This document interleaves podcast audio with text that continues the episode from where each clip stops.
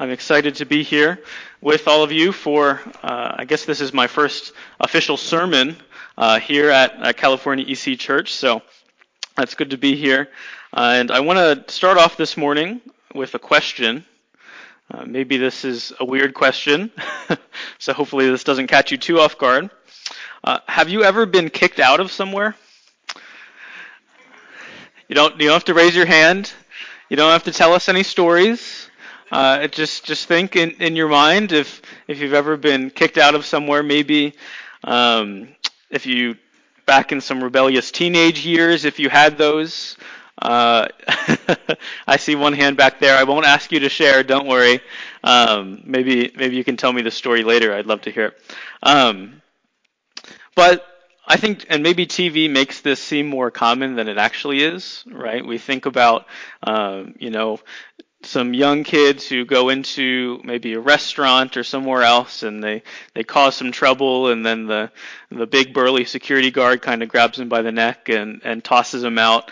Um, and so, uh, I can't remember ever being kicked out of somewhere, uh, but I do remember being chased off of someone's lawn as a kid. Uh, I don't know if my parents know this story, so hopefully this isn't too embarrassing for you guys. Um, my friends and I, uh, when I was a teenager, uh, we used to like to go out at night and we would go gallivanting around the neighborhood, uh, doing things that we weren't supposed to be doing. Um, and one night we went out and we were ding dong ditching people's homes, uh, which, uh, looking back on now, uh, was pretty silly. And so one night, uh, we go out, and I was a pretty scared kid, so usually I wasn't the one who was actually ringing the doorbell. I was usually like off hiding somewhere behind a bush so that I wouldn't be seen. Uh, but I remember one time, one specific time, uh, my friends they they got tired of me being the scaredy cat, so they made me go up and ring this this one house. And I swear my finger was less than half an inch from the doorbell when the door swings open and a man yells at us to get lost. And uh, man, we we ran as fast as we could off of that lawn. And I realized later that you know word must have gotten out into the neighborhood that you know some kids were going around, and so they must have seen us coming up up their up their lawn. And uh, so uh, maybe you have a story of getting kicked out of somewhere or getting chased out of somewhere. Uh, but could you imagine being kicked out of an entire city. Not just a business, not just someone's lawn, but out of an entire city. Well, that's exactly what happened to Paul and Silas in the city of Thessalonica. And they weren't uh, ding dong ditching people's homes, they were sharing the gospel with people. And so today we'll be beginning a series in the book of First Thessalonians. And so I've titled that series Love Motivated by Hope. And so that's what we'll be talking about over uh, the next couple weeks as we move towards Advent. And so turn with me in your Bibles to the book of First Thessalonians. Uh, if you don't have a Bible, there should be one uh, in front of you, either under the pew or uh, in the, the hymnal rack. And so, uh, First Thessalonians, it's a New Testament book towards the back. So I'll give you a second to flip there. And so the passage that we'll be looking at this morning is 1 Thessalonians chapter 1 verse 1. So one verse, that's all we're looking at. Uh, let me read that for us. Paul, Silvanus, and Timothy to the church of the Thessalonians, in God the Father and the Lord Jesus Christ, grace to you and peace. And so I don't know about you, but I'm not entirely sure how to preach a sermon on that passage uh, because it's very short. And so, uh, if you would, just put a finger there and then flip with me to Acts chapter 17. That's where we'll be spending most of our time together this morning. So, Acts chapter 17, verses 1 through 9. I'm making you do a lot of flipping this morning. That's All right. Let me pray for us, and then we'll take a look at this passage. Father, this morning we come before you and we, we know that from your word there is life, there is wisdom to be gained. We know that this isn't just a story, uh, but this is a real event that happened. And God, as we look at this story, I pray that you would be honored and glorified. I pray that you would speak through me. It's in Jesus' name that I pray. Amen. All right, so if you're in Acts chapter 17, verses 1 through 9, I've split uh, this sermon up into three points. Uh, you can think of these as three lessons to be gained uh, from this sermon. The first point is how to share the gospel in verses 1 through 3.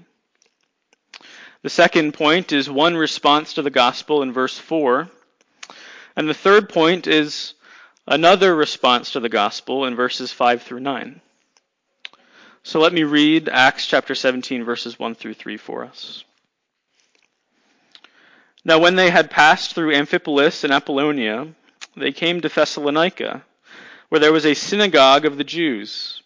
And Paul went in as was his custom, and on three Sabbath days he reasoned with them from the Scriptures, explaining and proving that it was necessary for the Christ to suffer and to rise from the dead, and saying, This Jesus, whom I proclaim to you, is the Christ.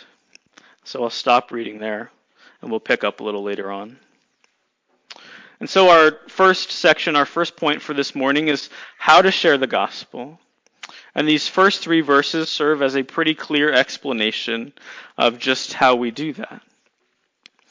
Paul and Silas have they've been traveling on their missionary journey. They've been spreading the gospel throughout the world. And in the chapter before this, in Acts chapter 16, Paul had been guided by the Holy Spirit away from Asia or Turkey and towards Macedonia, or what is the area of Greece. And so, arriving in Acts chapter 17, Paul and his friends, his traveling companions, they come to a city, uh, and the city known as Thessalonica. And this is why we're looking at this passage in Acts today, because before we look at the book of First Thessalonians, we need to understand what happened in the city of Thessalonica. So this is kind of the the background uh, before we look at that letter of the Thessalonians. And so at this time, the city of Thessalonica was growing.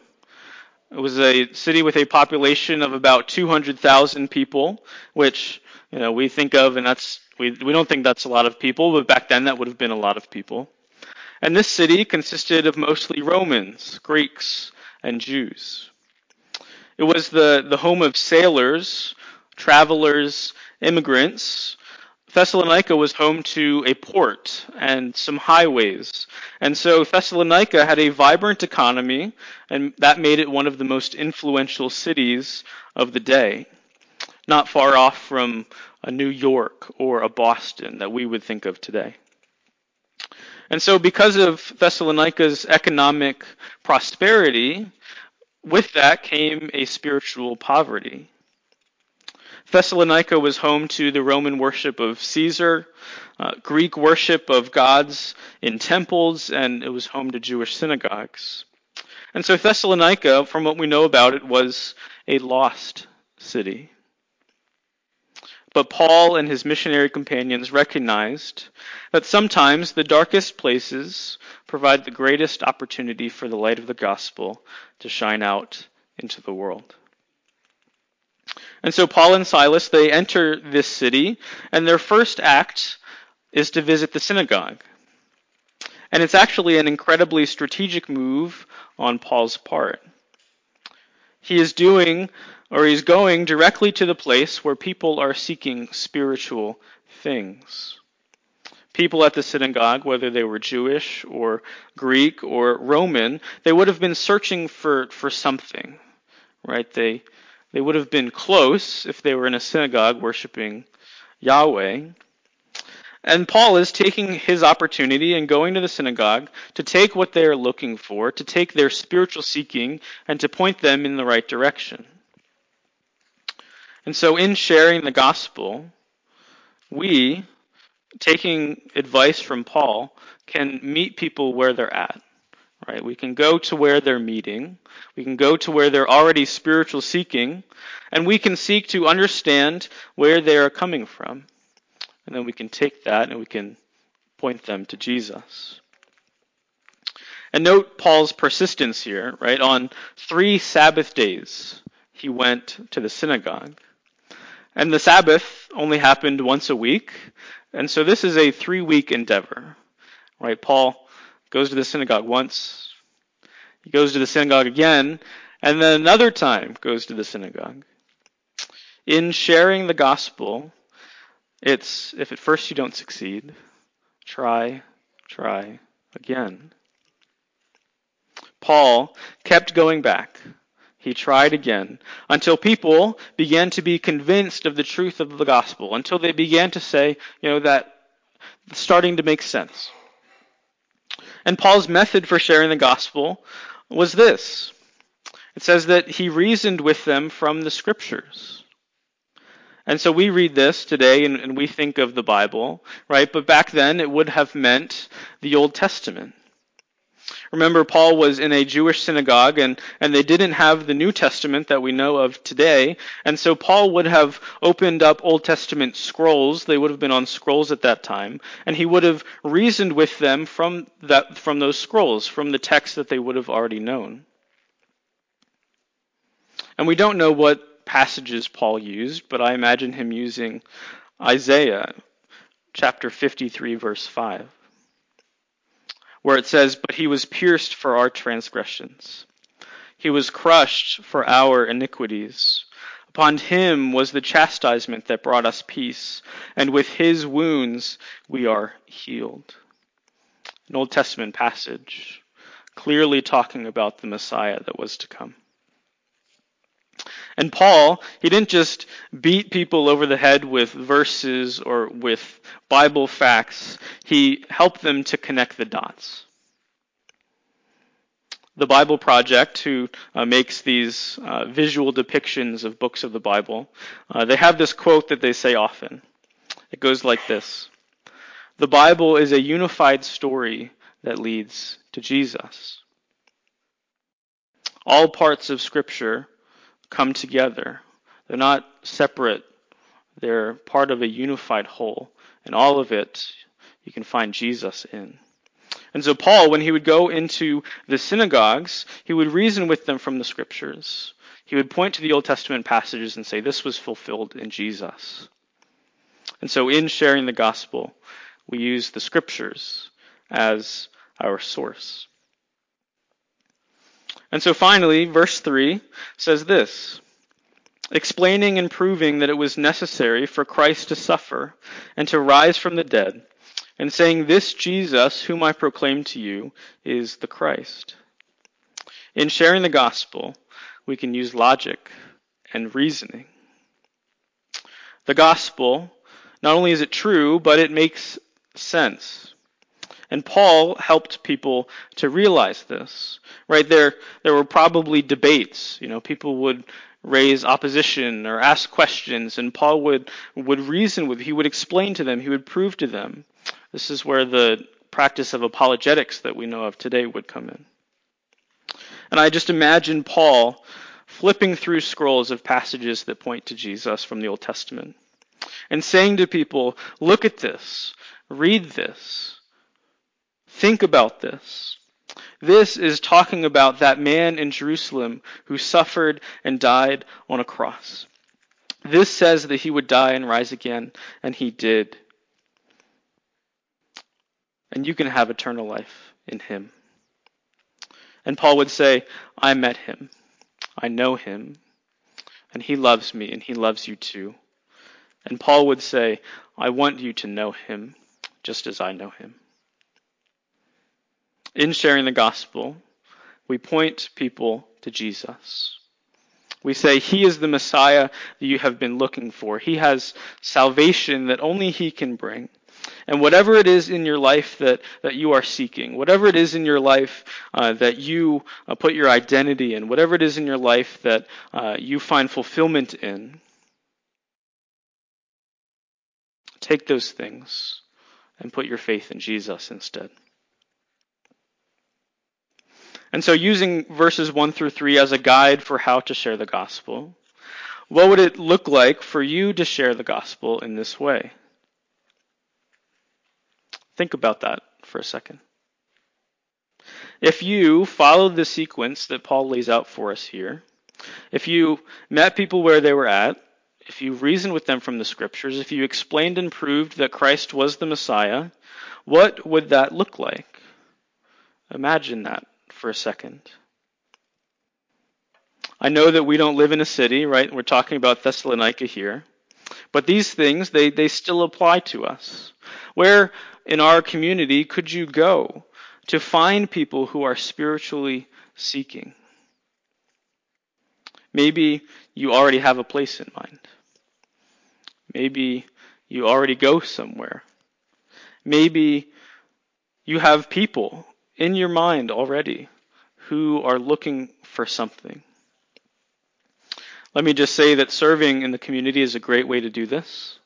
I haven't really gotten affiliated with CrossNet Ministries yet, but I've heard great things, and I think I can promise to you that uh, if you volunteer with them, you will find opportunities to have these conversations with people who are spiritually seeking. And remember, it's if, if at first you don't succeed, try try again. It took Paul three tries to convince people until they were persuaded to follow Jesus. And so, could you reason with someone from the scriptures?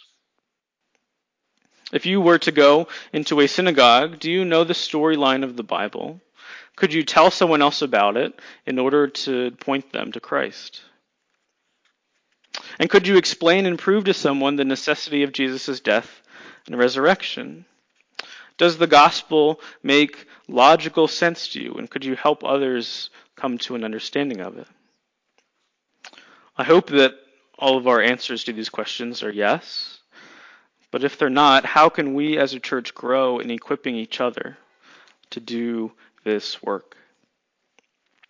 All of us are capable of doing this. It's not just a story. We've all been given the Holy Spirit. We've all been gifted by God to do certain things. And all of us are called by God to do this, to share His Son Jesus with the world. It's not just my job as the pastor, it's the job of every person in this room. Someone asked for prayer last week for revival in our country. I want to say yes and amen to that. But let's not just pray for revival. Let's be a part of it. If we want revival, this is the kind of work that we have to do.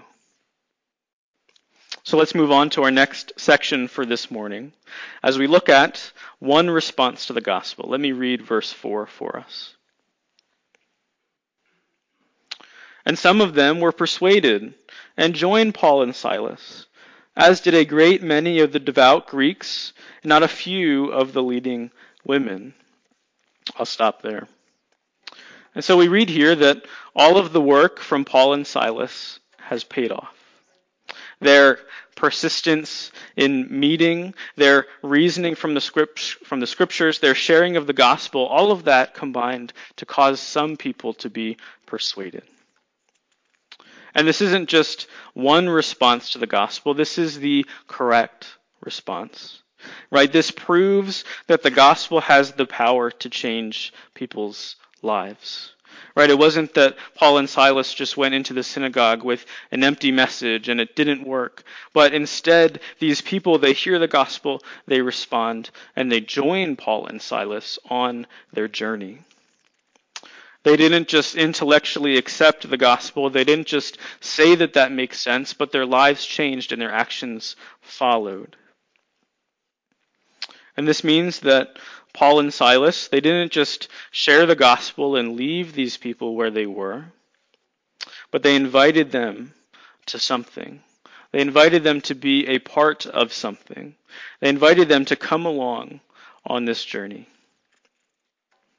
And we too have a place to invite people, right? To our church, into our homes, to invite them into the life, to so they can see what it looks like to truly follow Jesus. And we see a few groups that are singled out here in this verse. Uh, this one isn't mentioned directly, but it's assumed that some Jews were converted if they were in a synagogue.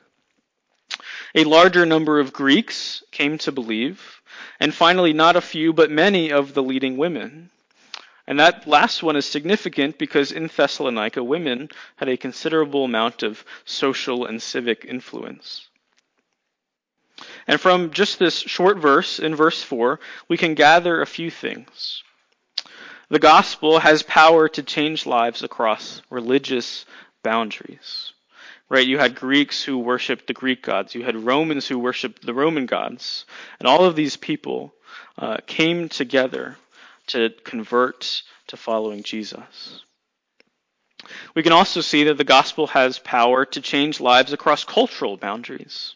Right? Greek culture was different from Roman culture, was different from Jewish culture. And despite that, the gospel message still landed with different groups of people.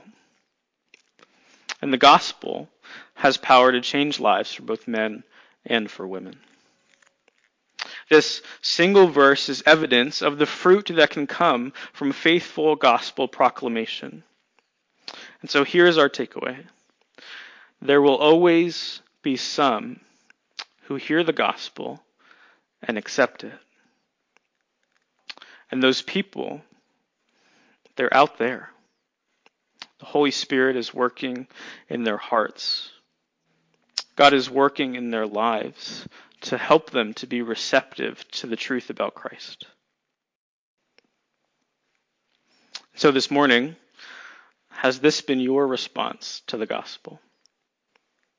Have you been persuaded of the truth about Jesus? If not, I would love to talk to you more about what that means. And if you have been persuaded, has your life truly been changed? Have you joined with other followers of Jesus to aid in the work of bringing the gospel to the nations? Let's move on to our final point for this morning as we look at another response to the gospel.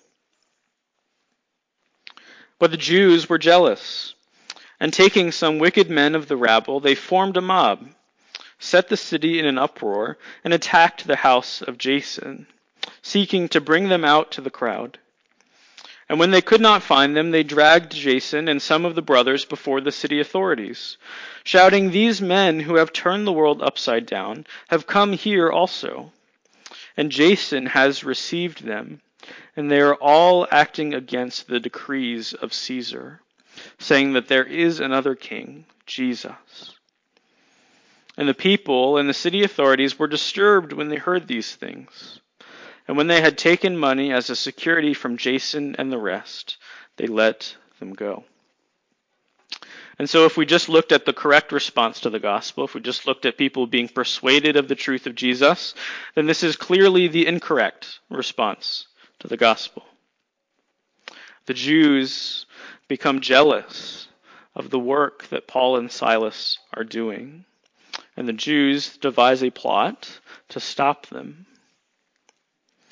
And we can somewhat understand this response because obviously the Jews, they didn't want people to leave their faith to follow this Jesus who they themselves had rejected. But the Jews, their hearts are in the wrong place. For them, losing people meant losing power, influence, and money. And this is what led to their extreme response of violence against Jesus and his followers. It says that they take some wicked men of the rabble, they formed a mob, they set the city in an uproar, and they attacked the house of Jason. Can you uh, can you just imagine this? You know, the the leaders of the Jewish religion uh, recruiting some thugs to help them to drive the Christians out. Right? It seems a little ridiculous, and it is, uh, but we can imagine this because we've seen this before in Mark chapter 15, it says this talking about Pilate. Now at the feast, he used to release for them one prisoner for whom they asked. And among the rebels in prison who had committed murder in the insurrection, there was a man called Barabbas. And the crowd came up and began to ask Pilate to do as he usually did for them. And he answered them, saying, Do you want me to release for you the king of the Jews? For he perceived that it was out of envy that the chief priests had delivered him up. Envy, jealousy, see the connection. But the chief priests stirred up the crowd to have him release for them Barabbas instead. Not their first time stirring up a crowd, right? And Pilate again said to them, Then what shall I do with the man you call the king of the Jews? And they cried out again, Crucify him. And Pilate said to them, Why? What evil has he done? But they shouted all the more, Crucify him. So Pilate, wishing to satisfy the crowd, released for them Barabbas, and having scourged Jesus, he delivered him to be crucified. In the same way that the Jews had persecuted Jesus by stirring up a crowd, they sought to persecute Jesus' followers. Old, habit, old habits really do die hard, don't they? And so this crowd could not find Paul and Silas. But they do find Jason, who they had been staying with. And they bring Jason and his brothers before the city authorities in a similar way that they had brought Jesus before Pilate. And they have three accusations against Jason and his brothers. First, they claim that Paul and Silas have turned the world upside down, which, in a way, is somewhat true, right? The movement of Christianity was, in fact, turning the world upside down. As Jesus said, in his kingdom, the last shall be first, and the first shall be last. Right? That's truly turning the world upside down, isn't it? But also, this claim from the Jewish leaders is false, right? The, the movement of Christianity, Christianity isn't just to turn the world upside down, it's to turn the world right side. Christianity is a revolution, but it's a revolution seeking reconciliation. It's seeking to reconcile the relationship between God and His creation. And this is a good thing. Christianity is a good revolution, but not everyone sees it that way. They also claim that Jason has harbored these men, which, okay, that one's true, but it's not really breaking any laws. And they also claim that all of these people, Paul, Silas, Jason, all the companions, they were acting against the decrees of Caesar. They were saying that Jesus is the king. And we've heard that one before too. This is the same claim that the Jews used in their attempt to crucify Jesus. In Luke 23, it says this And they began to accuse him, saying, We found this man misleading our nation and forbidding us to give tribute to Caesar, and saying that he himself is Christ, a king. And Pilate asked him, Are you king of the Jews? And he answered him, You have said so. Then Pilate said to the chief priests and the clouds and the crowds, I find no guilt in this man. So the Jews, they're trying to accuse these followers of Jesus of treason against Caesar. And these men, they, they did affirm that Jesus was the king. But Jesus' movement isn't against Rome. It's not against Caesar. It's against sin and death itself. Jesus' kingdom is not an earthly kingdom, it's a heavenly one. And Jesus, when talking about his kingdom, said this in John chapter 18 My kingdom is not of this world. If my kingdom were of this world, my servants would have been fighting, that I might not be delivered over to the Jews. But my kingdom is not from the world. And so the city officials, they hear these claims, they're disturbed by them. And it's likely that they would have known about the unrest that happened in Jerusalem. They would have known the unrest that has happened as Paul and Silas have been traveling. And so, in an attempt to quell the uproar, they force Jason and his brother to pay or to post bond and they let them go. And in the next verse, verse 10, which we didn't read, Paul and Silas flee the city by night. And so here's our takeaway from this last point. There will always be some who hear the gospel and reject it. And even further than that, there will always be some who actively work to oppose the gospel. Attempts to silence Jesus or his followers will never work. In fact, they only make Christianity grow even more. Persecution can be a blessing to the church because it gets the church moving. And the church always finds a miraculous way to thrive in the midst of it. I wish that I had included in here a story of the church in China. If you are at all familiar with the church in China, the more that the Chinese government seeks to shut down churches, Christians, and the gospel, the more the church grows. And so when we go out to share the truth about Jesus, persecution will come. Jesus told his followers that in this world they would have trouble. But it's worth it when those willing to accept the truth are brought into the family of God. And so this is what happened in Thessalonica. This is the background for the book of First Thessalonians, and this story will help us as we journey through the rest of the book. Let me read 1 Thessalonians chapter 1 verse 1 as we close. Paul, Silvanus, who is Silas, and Timothy, to the church of the Thessalonians, in God the Father and the Lord Jesus Christ, grace to you and peace. Let's pray together. Father, we thank you that despite the, the troubles that we face in this life, despite the persecution that we may face, uh, despite the difficulties and the fear that we often have of sharing the truth about Jesus. We thank you that you promise to always be with us, that you promise to work through us by your Spirit. And so, God, I pray that uh, for each and every person in this room, you would remind them they are called by you to share the love of Jesus with others. And so, God, may you give each person an opportunity to do that this week.